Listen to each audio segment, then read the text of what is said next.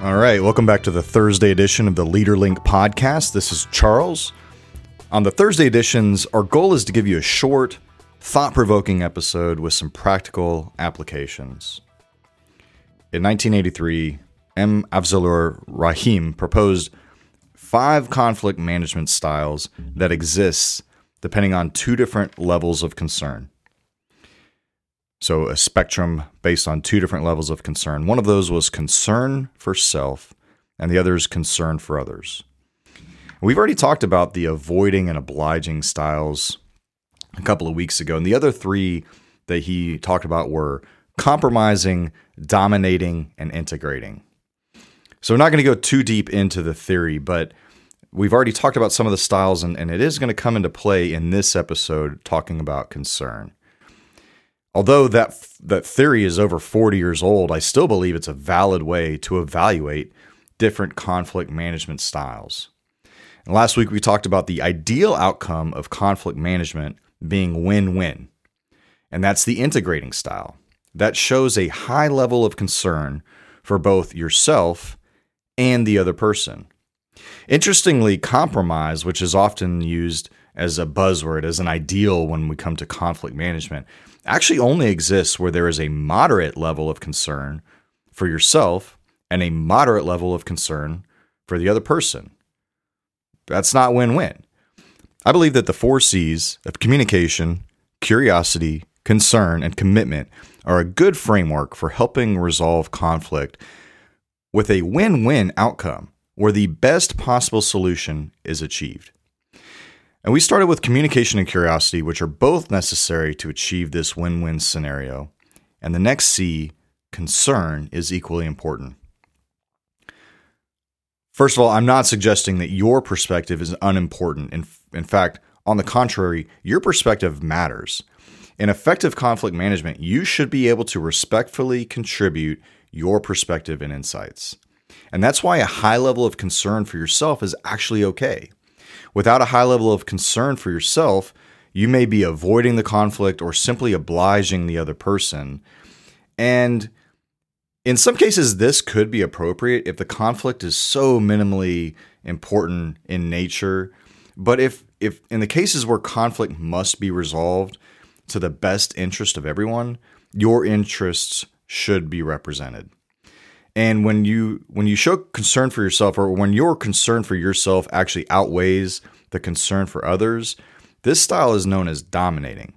And in some cases a leader must make a decision and resolve the conflict using this style. This can depend on a very a variety of factors, but again, this style is not win-win. So I'm not suggesting that your perspective is invalid or unimportant. What I am suggesting is that in order to come to a true win win conclusion for everyone involved, you must also have concern for the other people in the conflict. All right, practical tips. So, tip number one determine how important it is to come to a win win conclusion. If the conflict is dysfunctional, meaning it has to do with relationships, I believe it is in the best interest of everyone involved to attempt to come to a win win conclusion. And this isn't always easy. Uh, and, and by the way, a, a resolution is not always guaranteed. If the conflict is regarding a task or process, win win is still ideal. But again, resolution is not always guaranteed.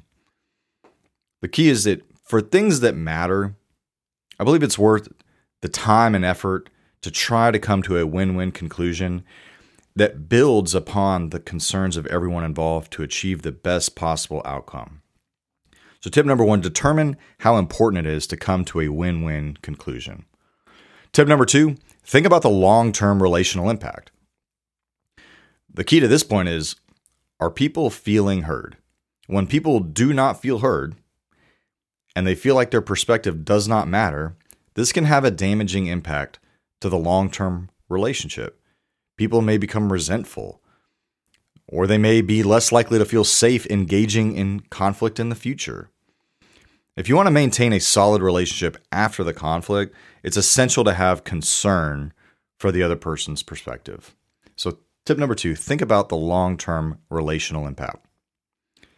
Tip, tip number three think about the long term organizational impact. What if all your talented employees refuse to engage in a conflict? When people do not feel like there's a concern for their perspective, they'll eventually stop offering them. And this could lead to stifled innovation, lack of creativity, and in some cases, even reduced productivity.